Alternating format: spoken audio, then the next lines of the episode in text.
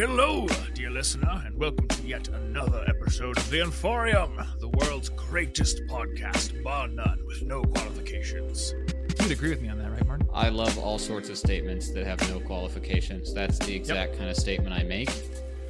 This is the the blanket time. statement factory. Yeah. uh, actually, welcome to our show that is, I guess, about productivity and self development, and is an excuse for myself and Martin to have have us a chat every couple of weeks, Yes, loosely connected to some kind of content. we do loosely connected to something, don't we? It's quality content, though, from James Quall, quality comedy. Every time. This week on the Inforium, we've got five questions. We know from feedback from you that y'all love five questions episodes, and we like doing them because it's fun to just go through a bunch of questions and give a bunch of answers.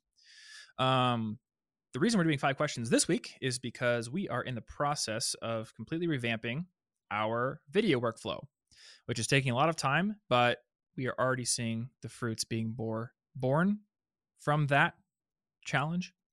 Uh, yeah, very very many fruits, but very many times. All of the times. I'm dead. Absolutely. So, yes, your preview for this episode. We got five lightning round questions covering a bunch of cool stuff. Uh, and these questions I thought were really good. I don't know where you got them, Martin, but they're good questions. Got a good mix here: personal remember. finance, You organization, came to me. time time management, all kinds of good stuff here.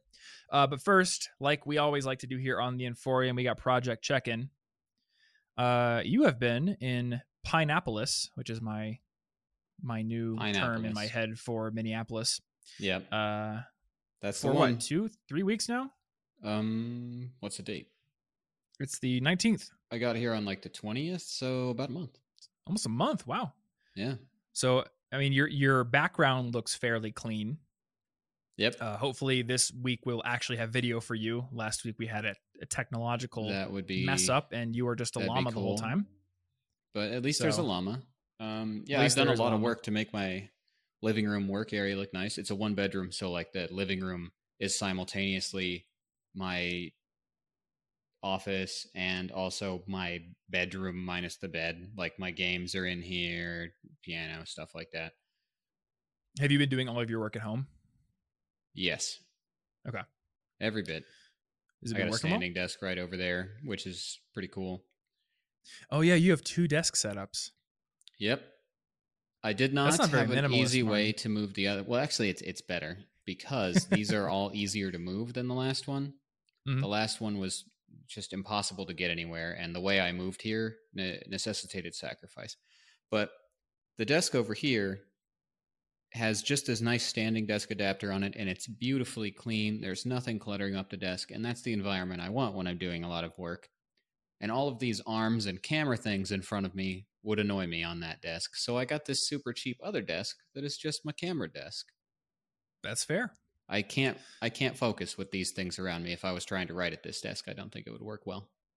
Yeah, I mean it's it's pretty complicated. I was doing some writing at my desk today, and I've got cameras and lights everywhere, but it's not the ideal writing place, especially for somebody like you who I know appreciates uh, a sense of that Scandian Scandinavian cleanliness, blank state kind I, of thing. I do like I do like a blank a blank Mm-hmm. space baby where I write names and such. okay, so you've been in Minneapolis for uh, about a month. I think it's it's probably a good point for us to jump back into proper project check-in and uh, talk about what we got going on. So, what do you got going on, my dude? Well, it is appropriately timed because just during this month, within the last couple of weeks, I started my first and as of today, my second goal book cycle where I actively try Oh. to do something other than just move. Yeah. And I've done something that is unprecedented for me and maybe was a good idea. The first cycle was dedicated entirely to my physical and mental health. I did not include a single artistic project. I have not been posting photos. I I figured, you know, this is my chance to start over and see what I want to do, so I don't want to immediately copy and paste the life routine I had in Denver over here. That's not a good way of questioning whether it was the one I wanted.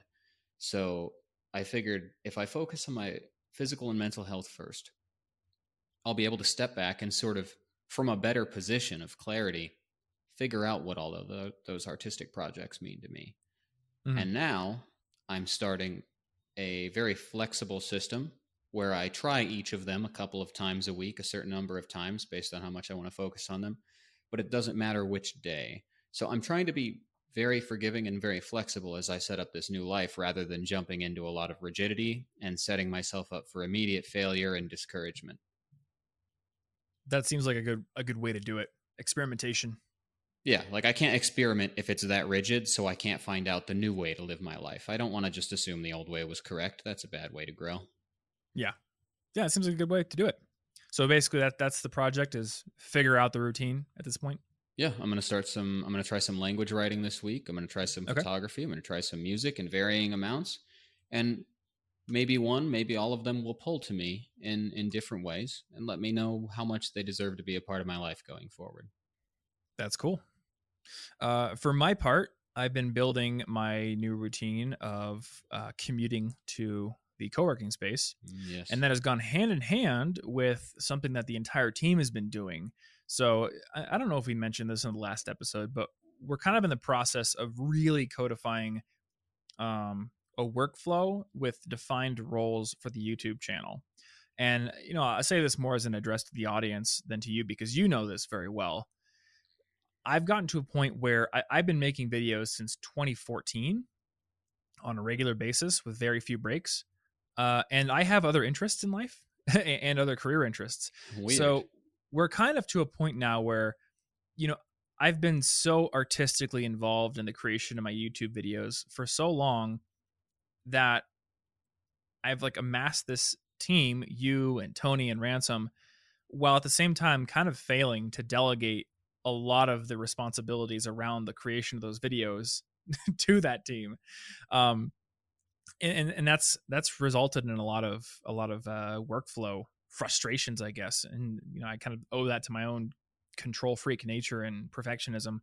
So we're in the process of really codifying like what is my role for videos, and then giving every other part of it to the team. Uh, and our first video that has been done with that process is going live actually today as we record this. We are waiting for it to export, and I think by the time you and I are done recording this podcast, it'll be ready to go up on YouTube. nice. Uh, and it, it'll be the last one that I think I upload, just so I can record the process of uploading it, screen record it, and then send it to you. So we've kind of got this. The pro- the biggest project we have going on right now is uh, you kind of learning how to take on a producer role, learning the whole like uh, overarching process of running the YouTube channel, giving more responsibility to Tony on the edit side, giving more responsibility on the research and scripting end to Ransom. Uh, and that is going to allow me to go on to some bigger projects that I really want to do. I would love to write another book. I actually had a lot of fun writing 10 Steps to Awesome Grades. And I have a book idea in my head, which I'm going to keep under wraps for now, but I've got a book idea in my head. Um, we'll see what happens with with publishers and, and pitches and things like that. I'm currently in talks with my agent about that. And then I'm also uh, going to start taking into consideration the merit of building in public when it comes to my Notion course that I'm working on. So we have got free Notion tutorial videos coming up on the Thomas Frank Explains channel this month. Got a whole series that we're working on. And then uh, I have been taking an actual class about how to properly build educational experiences online. It's called the On Deck Course Creators uh, Foundation or uh, Fellowship. So uh, my first two sessions in that class have already convinced me I want to do my Notion course, like my high end one, as a cohort because the value I have gotten from this course creators fellowship, I, I've taken more away from the breakout sessions that they have us do during the classes. And one of the big takeaways I, I, got from that is uh, building in public is a great way to get people excited about the course, to help people who, you know, help people figure out is this something that I want and to help them even shape the content. So this month, people are going to see me on Twitter starting to publicly build out the plan for my advanced Notion course. So that those are kind of my projects, you know, starting starting work on a book proposal, really going hard on the Notion course and necessarily learning how to better delegate a lot of the processes around content creation to my team, including yourself. Yes, indeed. I worked very many hours Thursday and Friday trying to make sure Yeah. everybody knew what was going on. I don't think Yep. that'll be necessary in general, but I was just like, we're going to start this and we're going to start it now because we've talked about Mhm. it for a while and this time it's going to work. And We it- had a- it's going to be good. we had a good amount of lead time on this video. Um, with the next one, we're gonna have even more. I am going to film it right after we record this and get the next video uploaded. So you guys will have a full week to work on it for that one. And then I've got uh, I think I'm filming two more this week.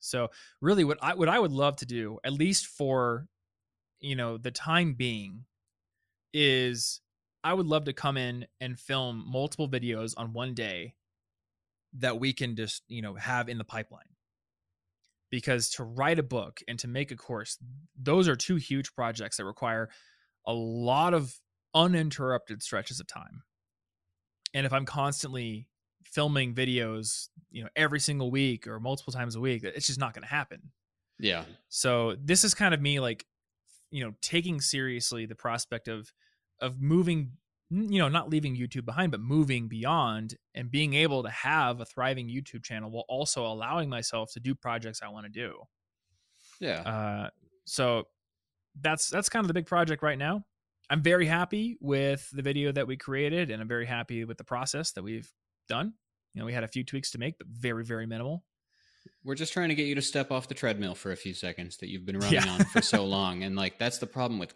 internet content is that in general you can never stop or you will be punished. And uh that is the problem comes with a lot of anxiety. yeah you know you, as you gain followers like the, the fact that everything runs on algorithms now means that you are on a treadmill Yeah. and uh and, you know as as much as it's as much as i have advocated to not do this it's still hard for me to not compare myself to a lot of the other people in my space. So uh, a lot of what i'm doing is relinquishing control so i don't fall victim to those comparisons and to the perfectionism and all that kind of stuff. Uh, and, and you know to give myself more time. So those are kind of my projects right now. For this week specifically i've got two more video or actually i think i'm filming three videos this week so this is going to be this is going to be like Wow. the week yep and i have to happen do it i have to do it because i've got my vaccine now and i've got a trip to new york planned so i kind of need to make sure content You've got is like filmed. actual you've got actual deadline material here. You've I got do. things that are happening. Yep. So that's that's the project I got going on right now. And in terms of the routine I've been building, uh, I think I've officially put 400 miles on the e-bike, and I actually bought it one month ago today. It was March 19th, and that is one of the best investments I have ever made. Yeah, I'm super Uh, jealous. I need to start biking more in general, but the e-bike thing. Yeah. Well, where you live, like where you live, I don't know if you need it. Well, And th- it's this is something, snowing like, right now, so I just haven't biked at all yet. That's fair. You could buy an e, uh, a fat bike and embrace the Minneapolis I winter could. biking culture. I've seen it, but I've, I've gotten a few Twitter questions from people saying, "Oh, hey, what e-bike would you recommend? Would you recommend the one you bought?" And maybe I should do a video on this, but my recommendation is, you know, don't start with an e-bike if you're not already biking a lot. Like, try a just a bicycle, even if it's like a hundred to two hundred dollar cheap bicycle. Because if you're not super far from your destinations, that may be all you need to adopt that instead of motor travel. Uh, where where the e-bike becomes very useful is when you're in my situation, commuting 22 miles each way. Then it becomes almost a necessity. I actually I would like to test this and maybe once or twice do that commute on a regular road bike, and just see how much worse it is.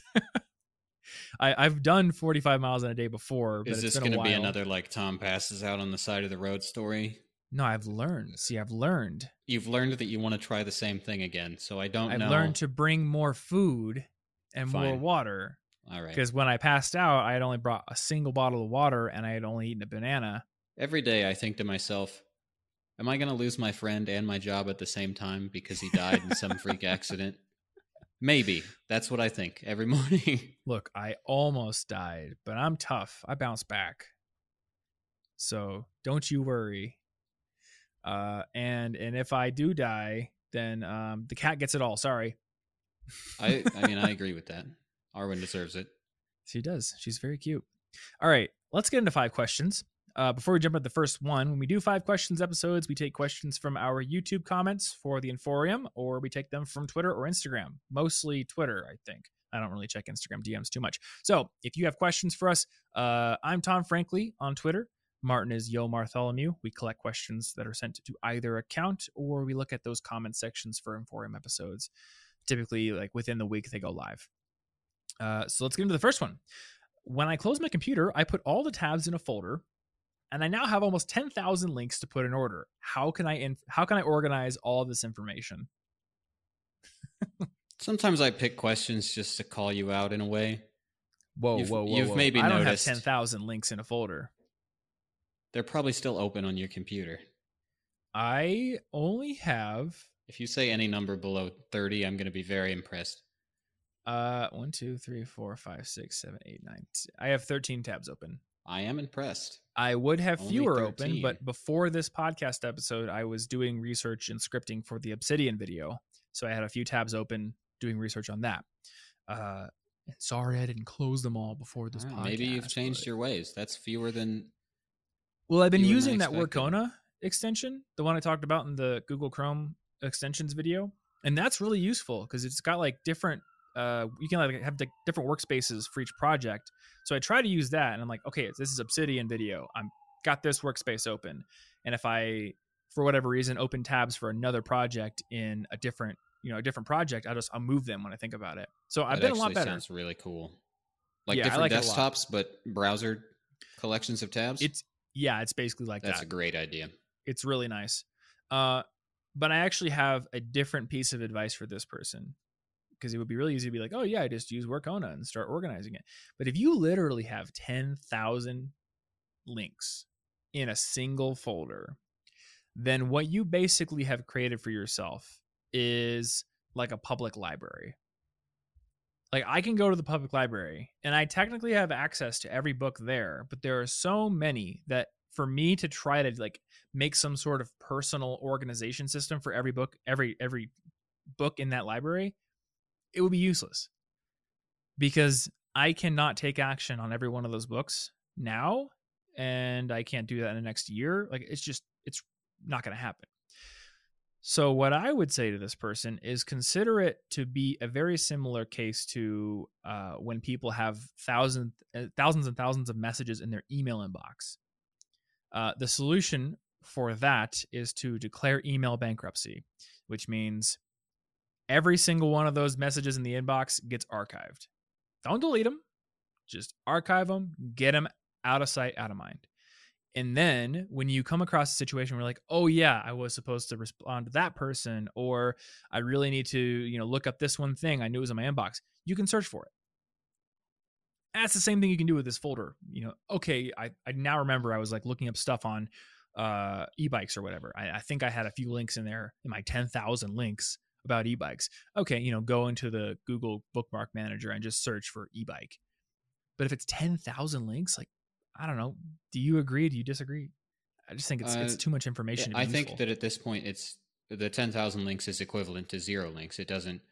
I, searching through those is borderline the same as just Googling what you needed to find anyway. And Yeah. I mean, I only try to keep a couple of tabs open at once. I, I'm very much do this task, then close the tab. But Mhm. a bookmarks folder, or unless it's obviously something I go back to over and over, then bookmarks actually is being used like bookmarks. But when it comes to this, it's like the same thing with task lists for me. If I start taking something that I could do now and I throw it all in a to do list or I throw it all in a look at this later bookmarks folder to sort through, I'm just enabling myself to procrastinate. I'm just enabling information hoarding. I'm just sort of um, like you can't do everything. And computers, because of this, make it make you feel like if you organize it just right, you can do everything. Hmm? You just Yep. need to organize it with the right note taking system and task list. You still can't actually. The computer has deceived you. That ten thousand link thing is the same as nothing. It Mhm. it's uh not really worth. You, you put things in there to die. That's a graveyard. Yeah, that's a good that's a good way to say it. When I go into a bookstore, I mean, I always see so many books I want to read. And the only way I'm going to read one book is if I pick one book and I commit to it. Well, and you know who If I has all those books when you want them later? The, the bookstore. have them. I can go back. They're Yep. holding them. You don't need to. But every time I'm in there, I'm like, "Oh, I want to read this book on history of the road systems in Chicago, and I want to read this book. Oh, how about I learn Python programming as well? Like I could do that. Like I could do anything, but I can't do everything. So, I mean, the only other thing I might say here is I, I haven't looked this up. You can probably export Chrome bookmarks or browser bookmarks to like a CSV or a list. And if you could do that, you know, you could you could paste them into a note taking app, so it maybe is easier to search them in the future. So you have a backup just in case you can, you know, control F for Yeah. the right name and it's in there. But That's the only thing I would maybe do. Uh, and then the other thing is I would fix your process going forward. If you have ten thousand links in a folder, it probably means you were copying every tab you had open without doing, you know, a couple of seconds worth of hey, can I just close these ones before saving my tabs? So in the future, I would say when you're shutting down your computer for the night, close all the tabs you know you don't need. Or maybe use an extension like Workona, which lets you save tabs as resources within specific projects and then close them. So that way they're at least put into basically a folder instead of being jumbled in one list where you have e-bike research next to the resume you're trying to write next Yeah. to recipes and you know it's it's so jumbled up you can't really usefully search that. So that's that's my take on that question. Uh, question number two: I try to stay organized by blocking out the time each task of my day is going to take, but I'm always struggling to estimate those times accurately. So how can I get better at planning out those times so I don't have to keep adjusting those plans or give up entirely? Classic time estimation problem. What would you do here, Martin? well, I'll tell you what I have been coincidentally doing. I'm, I always like when I run into a question that relates to something I've been doing. It's like a Mhm. fresh, fresh anecdote right off the right off the counter. We got a. I've been doing time blocking again, Okay. just to audit my time, and then I added another column where I actually write what I did for every half hour block. And what happened was I learned a lot of lessons about how I should not plan my day. It was very useful. uh, so I wanted to set up and clean something, one of my moving tasks. I had an hour blocked out middle of the day to do it. Something went awry. I spent three and a half or two and a half hours on it instead. That's a that's a, a lot of blocks I just deleted out of there. Never would have noticed. I had no idea how much time had passed. The only way I Yeah. knew was because I went back and wrote down, okay, what have I been doing for the oh god. That's not what I wanted it to be. It I just audited my time blocks. That's all. Mm-hmm. I think that's a great way to do it. This was actually my suggestion to Have a if you're going to do it analog, have a piece of paper, do one column where you block out your day. You just you know going down the side of the paper. You've got your 8 a.m., 9 a.m. down to maybe 6 p.m. whatever. Do half an hour blocks where you write what you're going to do, and then have a second column where you record how it actually went. And if you do this enough, you're going to start to see the gap between how you tend to estimate and the time it actually takes you. Uh, one other little tip I would suggest here is when you're creating a time block uh, and you're time blocking your entire day, force yourself to put a half an hour buffer between every single task. Because it's it's so tempting to be like, all right, one hour for podcast recording, and then I'm gonna go right into video recording. I'm gonna get this video uploaded. Put a half an hour buffer between all of those. If you have an event, put a half an hour buffer after and before the event, and then your next task. Now, you may not need the buffer, but I bet you nine times out of 10, you go into that buffer a little bit. Well, and you're going to be happy also because this is more honest. This is just like with Yep. the previous tip. The computer makes you think, or your schedule makes you think you can do everything, but you still can't. So, forcing yourself to put buffer time forces you to choose fewer activities in your day. You might actually get through Yeah. them all now. Yep. Because, like, we cannot predict everything that will happen in a day. And our days would be boring if we could. There's always going to be stuff. You know, like Tony needed me to sit down and check over something before I sat down to record with you. That took like 10 minutes. I didn't plan on that. You know, it was like, oh, hey, you know, we have this thing that I thought to add in. Like, do you like it? And I'm like, oh, actually, we should change it a little bit. You know, it takes a bit of time. So try the buffers. Uh, and you may end up eventually through this process of looking back and evaluating how long things actually took, you may stumble across like a rough multiplier that you could add to your initial estimates. So if you're like, oh, I think this will take an hour, maybe your maybe your multiplier is like 1.5 or 2.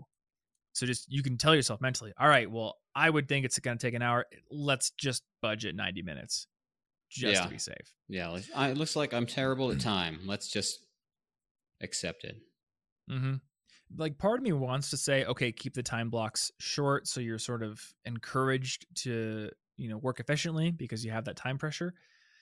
But I don't know about you. I find it difficult to really respond to time pressure that I set up because my brain knows it's not real unless there's like I gotta catch a flight or something, and this video script is due before I get in the car. Then that's real.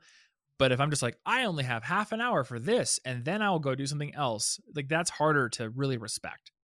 Yeah, that only works for me if friends are waiting for me, somebody requires me to do something, or maybe if I've left the house and like I'm I can't come back until I finish this, then it sort of Yeah. feels like a real pressure. But if I'm going to be in the same location and nobody else needs it, it's a fake line. I drew it. I I'm just going to move it. Mhm. So I, I think a lot of people are going to feel the same way. I need to be honest and, and set it bigger. I know that I'm going to Yep. take longer than I maybe could if I was, you know, under extreme pressure. But why would I want to live under extreme pressure? That's not actually Mhm. what I want to do anyway. But some real pressure is good. I mean, I remember real. when I, yeah, like real pressure. But if I, remember force it when every I, day, uh, eh. uh, I, I quit my CA or I guess my RA job. It's the technical term for it. I quit my RA job after my my first junior year semester, and I quit my other part time job because uh, college info geek was starting to take off, and I'm like, oh, I, I'm gonna give myself more time to work on it. It'll be great. And you remember what happened that semester? I wrote fewer articles, and I was in y'all's apartment playing Marvel vs. Capcom 3 a lot. So, eh, you know, it turns out having some time pressure is pretty helpful because, you know, not only do you just work more effectively, more efficiently, but I find when I have a lot of time, I do a lot of questioning of myself and my work that I wouldn't do if I didn't have very much time. Like, I just got to get this out. Let's not worry about is this the perfect adjective to use in this title or did I start this with a perfect intro? Because uh, there's almost no way to know. And you know, looking back over content that has done well, it's not because I I planned out and successfully picked the perfect intro or perfect title. It's just you know I threw a lot of things at the wall and some of them did well. And you know, over time, I learned some best practices, but sitting here and questioning every little thing is not going to help. So, having those real deadlines can be very useful.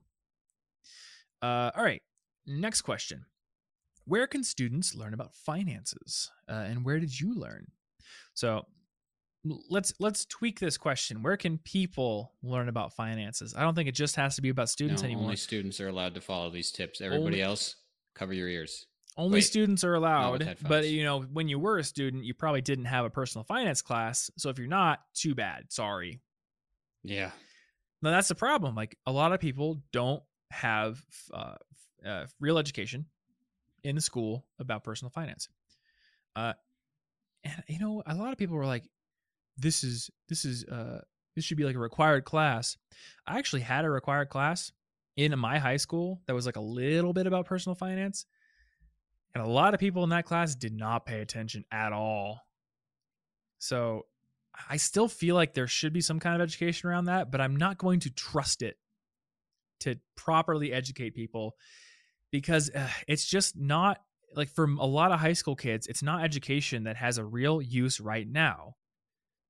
And when learning can't be easily applied, it just kind of goes in one ear and out the other. You know, and we try to sort of fix this with tests and things like that, but it's not always that effective. No, it's all I actually wanna- abstract uh, when you're learning it. Yeah, I want to pull. There was a couple of insights from uh, the last lesson we did for that course creator thing. Um, yeah, here it is. So there's this thing called Malcolm Knowles' six assumptions about learning and motivation and learning. And they're uh, so the first one is need to know. So people need to know the reason for why they're learning something. uh, they have there has to be a foundation of previous experience. So basically, like trial and error experience are the basis for your learning activities. Um, there's the idea of the self concept. So you have to be responsible for your own decisions in learning. School kind of fails on that front because in many cases it's just like learn this curriculum and take the test on it. Uh, the fourth one is readiness. So you have to have some sort of immediate relevance for what you're learning to your life or your work. There's orientation. So that means learning that is problem centered rather than content oriented. And then there is motivation. Uh, it says adults here respond better to internal versus external motivators. And, you know, from my vantage point, uh, traditional education kind of fails on a lot of these fronts. There, there were a heck of a lot of classes I sat in where it wasn't problem oriented. They were just trying to shove content in my brain. Here's the definition for the mitochondria. Uh, the external motivator was the only motivator there. Get the good grade. Immediate relevance, that was not there in many cases. The, the relevance they tried to shoehorn in there was you need this for being a well-rounded citizen and getting into college, I guess, and passing your SAT. Uh, responsible for your own decisions, learn learning barely, and then a lot of times it's not experience based; it's just doing homework and stuff like that. So, you know, a lot of people are like, personal finance education, all this practical education should be built into the school system. I'm just skeptical about its effectiveness. They'd have to revamp like, how classes work entirely for that class to really help a lot. Yeah, so, you know, taking all of that, the way that I learned finance was by having questions that really applied to my life at the time and then going and learning as much as I could so I could answer that question. Um, I think the first book I ever read that was kind of about personal finance was Rich Dad Poor Dad. And that book is it's kind of about money, it's also about entrepreneurship. He had this matrix that was like um you know if you're if you're trading hours for dollars you're an you're just basically an employee or there's uh you know freelancers and there's business people and there's investors who their money works for them. I can't remember the exact specifics of the quadrants but i remember looking at that and realizing oh okay so there's all these different ways of value generation. That was useful to me because i wasn't really sure what i wanted to do with my life at the point at that point. And then you know trying to get into college my parents told me hey we can't pay for college so you're kind of on your own so not only was I learning how to apply for scholarships on my own, I was also digging into the FAFSA, which is that federal application for student aid, to learn like, okay, well, how much am I liable to be able to get in terms of, of aid here, in terms of loans and in terms of scholarships. Um, and then, you know, for me, in my case, like running College Info Geek, I was making content and building this resource where eventually, you know, it started having a financial incentive for me. So I'm like, cool, I want to go out and write an article about the FAFSA. I literally need to read the FAFSA so I know what I'm talking about and put out good information. Otherwise, the reputation of my blog is at stake. That's a lot more relevant than just, hey, you need to know this because it'll be on the test. Yeah. Um, and then you know, for investing, like I, I want to start investing. Oh, how do I do that? I guess I'll Google how to start investing. Oh, they say Vanguard is good. They have low fees. Cool. Let me look at all these Vanguard funds. Um, it, it's all been you know, if not immediate problems in my life, it's been things I want to do or at least want to be able to do, and then I go out and figure out like what do I need to know to be able to do that you know if if i would like to invest in real estate in the in the future. What do i need to know to be able to do that? Okay go out and find a resource. Um the other part that's very important here is data literacy and critical source evaluation. So this is basically building this skill of evaluating the sources you're looking at and being able to tell like what is this based on? Is this based in good research? Are the sources strong? Or is it just somebody kind of talking out their butt? So, in many cases, I've gone and literally read the US tax code to get information. I've literally read the 1040 tax sheet, all the text beneath the fields you're supposed to fill in. So I understand, oh, this is what the standard deduction actually is.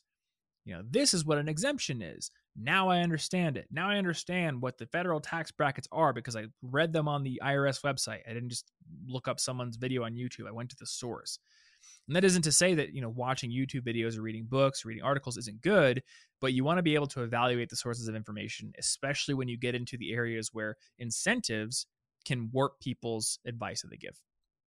Yeah. investing is a huge thing there. You know, a lot of people have a lot to gain by getting you to, I don't know, invest in uh, invest with like a financial advisor who takes a big fee. A lot of people out there have a lot to gain from steering you in that direction. So, uh, th- you know, th- th- that's kind of the philosophy there. I I didn't read any specific book that was like I now know everything. It was more just this organic process over years of being curious, digging into tons of different resources, and then figuring out how to verify how good those resources were. Yeah. Um, in terms of books, I did read a book called Your Money: The Missing Manual when I was in college. That was a useful, like, general overview of personal finance. Uh, J.D. Roth wrote that book, and he's a great source. And then I recently read a, a Random Walk Down Wall Street, which is a fantastic book on investing. Um, it's a little dense, so either I, I don't know, either read it if you're really really curious, or at uh, maybe just read the last few chapters that are kind of like the the really condensed. Here's how to invest your money and why. Because the first I don't know 250 pages of that book are pretty academic. It's like here's the difference between uh, technical analysis versus found, uh, fundamental analysis, like that kind of stuff. And I don't know. I feel like most people don't need to know that. And I feel like the only reason he really wrote that stuff into the book is just to sort of bash on both of them. Fair. I think his point is basically like, you know, if you're a fundamental analysis guy or you're a technical analysis guy, like you, either way, compared to index fund investing, most people doing either form of this are kind of just waving their hands over a crystal ball just with more numbers and trying to beat the stock market and usually failing. Yeah, and I guess if if a lot of people aren't going to find that part very immediately helpful, they're not going to remember it anyway. No, yeah, I wouldn't do that. Um I'm still working on my investing video. That's coming out soon. Uh the Listen Money Matters website is really good. I used to co-host the Listen Money Matters podcast. It's also good. Uh, I think that is done, but there is still the archive you can go back through. Tons of great episodes. I'm on about 200 of them, though I'm not sure if all. Oh yeah, yeah, they're all still there. And uh, I also like Investopedia. It's kind of like Wikipedia for investing and personal finance. Uh, and what I like about their site is their authors have their articles read through and basically verified by an expert and they have to cite primary sources for their work which you can find at the bottom of the article. So it is it's got pretty stringent citation and uh, evaluation criteria. So i think it's a good resource. And it- it's pretty it's pretty academic overall there's not a whole lot of here's how to get rich bro it's more like here is what a stock is you know? Well, and that's a lot of the issue it- here is you have to get used to reading denser stuff. hmm And the nice thing is, it's not that dense. Like most articles are fairly short, and they do a good job at having, and a lot of articles, short, like one or two minute videos that just sort of explain the gist of the concept. Well, that's good. Yeah, I, So I know a lot of the good place to reason that I haven't been screwed over is merely reading contracts. But Yes, you have to be willing to read things and learn things, and you got to be patient because it goes way deeper than maybe it should, or maybe you would want it to.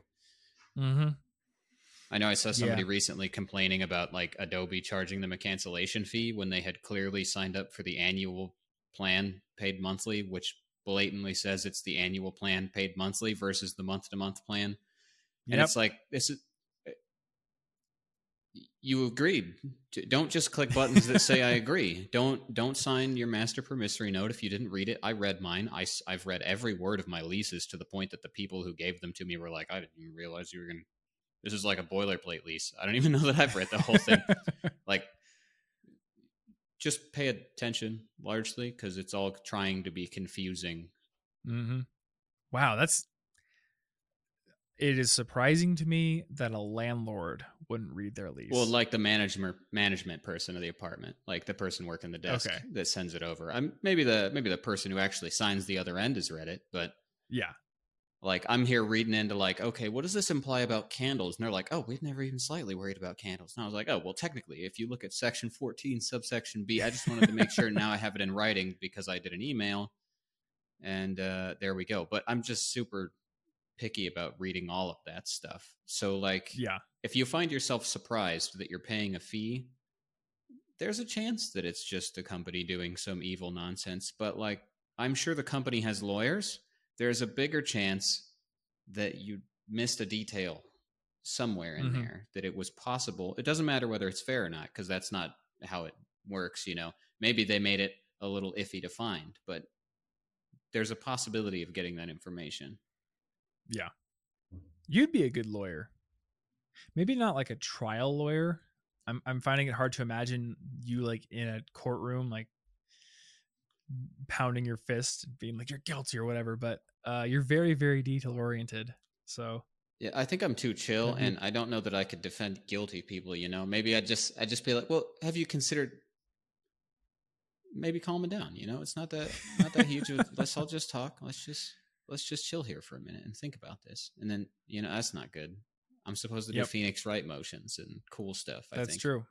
You have to yell objection a lot.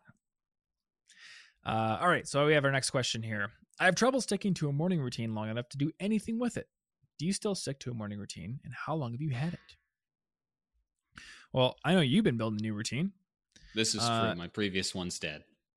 I've also been building a new routine, and mine is mine is complicated, which might actually be a good thing to discuss because I've gotten a lot of questions from people who are like, "Hey, my my work schedule changes. How do I have a morning routine when that happens?" Well, something that happens for me is if it's a filming day or a podcasting day, which I'm hoping to merge into one going forward, but if those are the case, I need to be here. Um, if it's not those kind of days though what i'm trying to do is get up and ride my bike to the co-working space because i really really enjoy that commute. I like the exercise i get. Um i like the sunlight like it's just a very very useful routine. It's all on bike paths so i don't have any traffic to worry about. I can listen to audiobooks the whole time. It's great.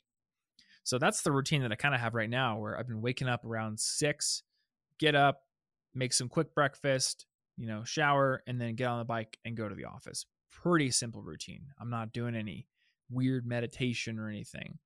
Uh, Ouch. but on the, on the days that I can't do that, I have to get up and basically like do all that except for the the bike part, which is the part I want to do.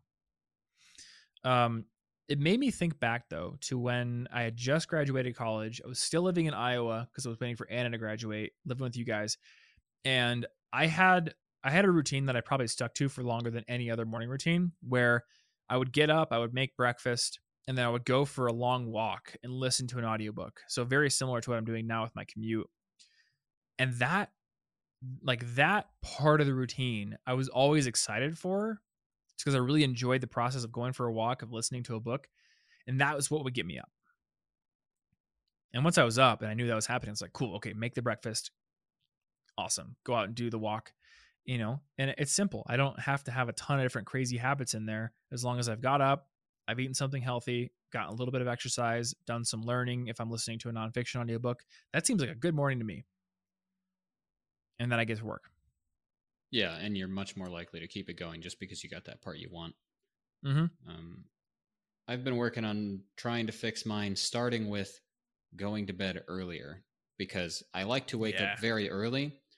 And my previous attempts at just forcing myself to do that have not been working because my sleep schedule got really messed up over over moving, over working so much last week. I was up till like 3:30 one night, that didn't help. And then I would try to wake up at 6 anyway sometimes when I hadn't had enough sleep and that just that wasn't helping. So first I'm just going to try to go to bed earlier and then naturally wake up earlier and we'll see what happens. But my mm-hmm. best routines have always allowed time for things that I'm looking forward to as well. Just being able to read, meditate, make tea, and perhaps go outside in some way, walking or biking. And I, I Yeah. definitely stick to those ones better than any others. I think my Mhm. best one, I was waking up at five every morning. That's the like my best routine I felt best about. But obviously that's difficult because I have to go to bed at like 10 to make that sustainable. So it, it's hard. But yeah i find if if i want to be consistent with 6 a.m i need to be in bed around 10.30 at the latest if it starts creeping to 11 i can do it for a while but it will start to take its toll so i'm definitely like a seven hours 15 minutes to seven and a half hour person and I, I have to have it. But again, like to your point, going to bed early is easier when you have something in the morning that you're looking forward to and you know that you need to be well rested to get up that early to do it. Yeah, and and maybe if um you're just getting started, you might want to make sure that that part is during is early enough that if you mess it up, if you stay up late, you'll still wake up on time for work or school or whatever, but you'll have to skip the part you like. So it'll be like, okay, I'm staying up late tonight, but I know I'm probably screwing up the part of the morning I'm looking forward to. But then you mm-hmm. won't be unable to do your like hard deadline things. Yeah. So yeah, I, I think it's a good suggestion. Find something that you like in the morning routine, and that should help you do the rest of it. Uh, last one. How can I stop, excuse me, from being too hard on myself for not doing more or not doing better? Uh, I mean, this one, the first thing that comes to mind for me is whenever I'm like, you're not doing enough, Tom. You need to do better. You need to do more. It's usually because I was on social media and I saw somebody else doing more, doing better, or I perceive them to be doing more, better. And I'm like, okay, now I'm doing a negative comparison of myself versus the other person. And now I feel bad. That is like 90% or more the reason why I feel that. So, two things maybe be on social media less often so you have fewer opportunities for those comparisons, but also realize that social media is a curated thing.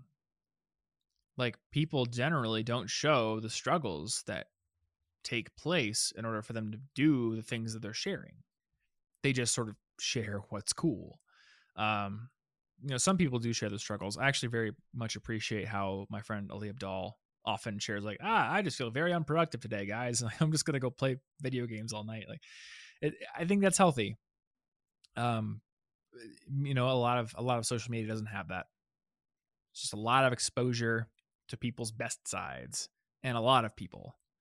Yeah, way way more people than we would normally know anyway. Mm-hmm. And yeah, that's definitely a good one. I will say that a lot of the negative feelings that I get also come from that just because I feel like I expect myself to match everyone at the same time because I'm yep. supposed to. But and if it's not that though, it still might just be your expectations are unrealistic, either in general or within the time frame that you're mm-hmm. giving yourself. I, I think a lot of criticism of a lot of things are just related to having expectations that weren't necessary. Like if somebody doesn't like like if there's a new video game coming out in any series that I like, I don't really think further about it. I don't set up a bunch of expectations in my heart about what I need it to do for me. I think, oh, nice. And then when it gets there, I enjoy it for whatever happens to be there. And yeah. sure, I can point out some criticisms if I felt like it, but I just choose to not feel like it. I don't set expectations, so I'm not mad about those things. I think that it is a good idea to do the same thing with yourself. Just you're setting expectations. Don't choose to set the ones that are going to hurt you because you don't really know where you're going to go until you get there when it comes to really any skills any sources of inspiration. I just had a really cool idea the other day for some music thing I want to try. Mm-hmm. I didn't plan it. I didn't say, Martin, you have to come up with a brand new idea for how to approach your music. Mm, uh, that just it just happened by complete mistake, and only because I wasn't forcing that stress on me was I able to come across it. Yeah, yeah. I think you know, knowing what you know from experiments you've done on how much you're able to get done, time boxing, time tracking, all that kind of stuff. When an expectation is making you feel bad because you're not living up to it, I think you need to pause and ask yourself, okay, realistically, could I have hit that expectation if I had just been, you know, working more efficiently in a realistic sense? Or is the expectation too high? Because what I want my expectations to do for me, I want them to motivate me to work effectively. I don't want them to make me feel guilty or bad. I only want them to push me positively. That's it. So I need to temper them so that they do provide that motivation, but that but you know so they're not so high that they're just like making me feel constantly guilty or bad. Yeah, and if you get to that point, you're not benefiting yourself, but you're also not benefiting anybody else. Mhm. So, so if your goal is like I'm supposed to like help my family or my friend do something and I'm failing, you're still not helping them by sitting there and beating yourself up over it. You're you could move on and start helping, but you're still Mhm. not as long as you dwell on the negatives.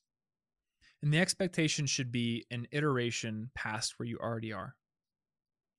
So, you know, if I've been making one or two videos a month, my expectation should not be, okay, eight videos a month, man. Let's do it. Please, please don't say those words. Don't say all of this. Not right now. That, that's not the expectation. All right. The expectation is cool. Delegate to the team. The team can make one video a week with proper lead time. That is the expectation. I know that is possible, especially if I don't act control freaky. So that expectation is motivating to me. Yeah, we can we can jump up to eight with- later. Yeah, especially with the, with the rewards that it offers. It offers me time to work on my course. It offers me time to work on this book pitch, to ride my bike to work, which does take a significant amount of time since it is 45 miles of commuting per day. But uh, you know, that's fine. But yeah, if I was just like, oh, it needs to be needs to be 8 videos a week, man, and they all have to hit 500,000 views and like I'm just going to make myself feel bad. It's not realistic right now. So, next iteration on where I am now. Get there. See if I can maintain that for a while. Can I? Do I want to move forward from that?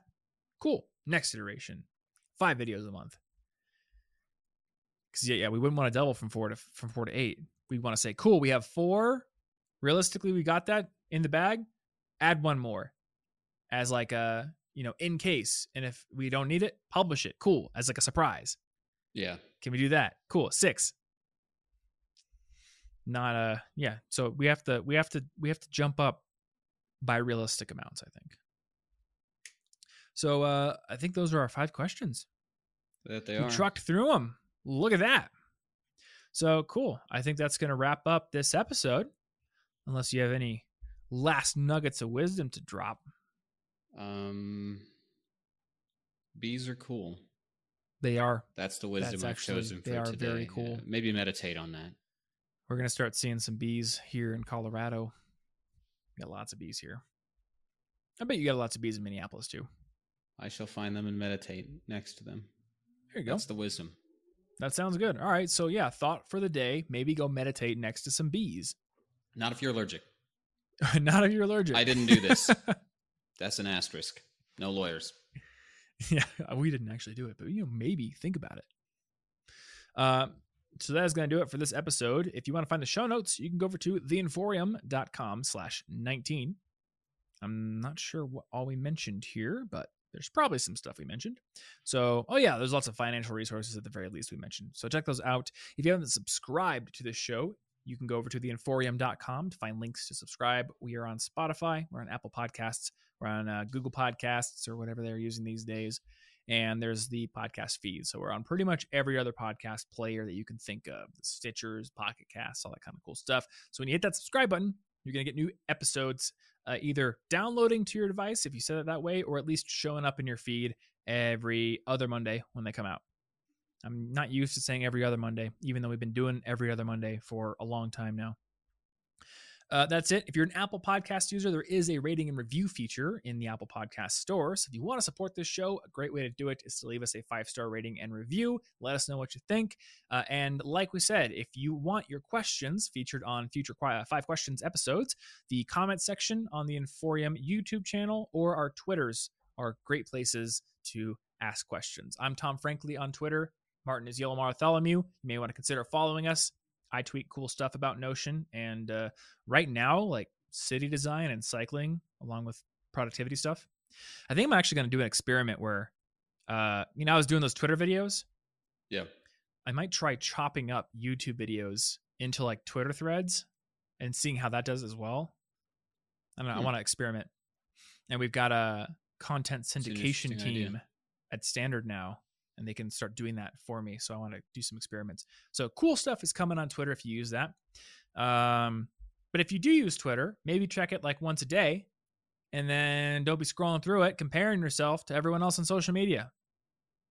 It's like a weird business we're in where we understand that social media can be. Please be go to the thing that's bad for you.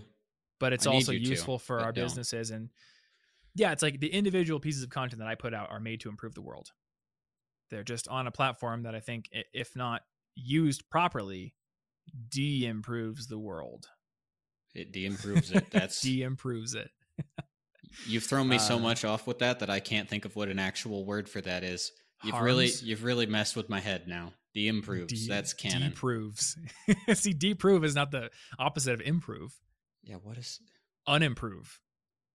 Is that is that it? Is it unimprove? I don't know. I'm so confused now. This is like you've literally This is like uh this is gonna be a throwback, but you know when you used to you, like you put a magnet up to the monitor and you like degauss it and it looks up.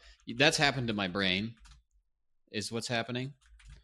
And the opposite of improve uh is impair or ruin oh disimprove there we go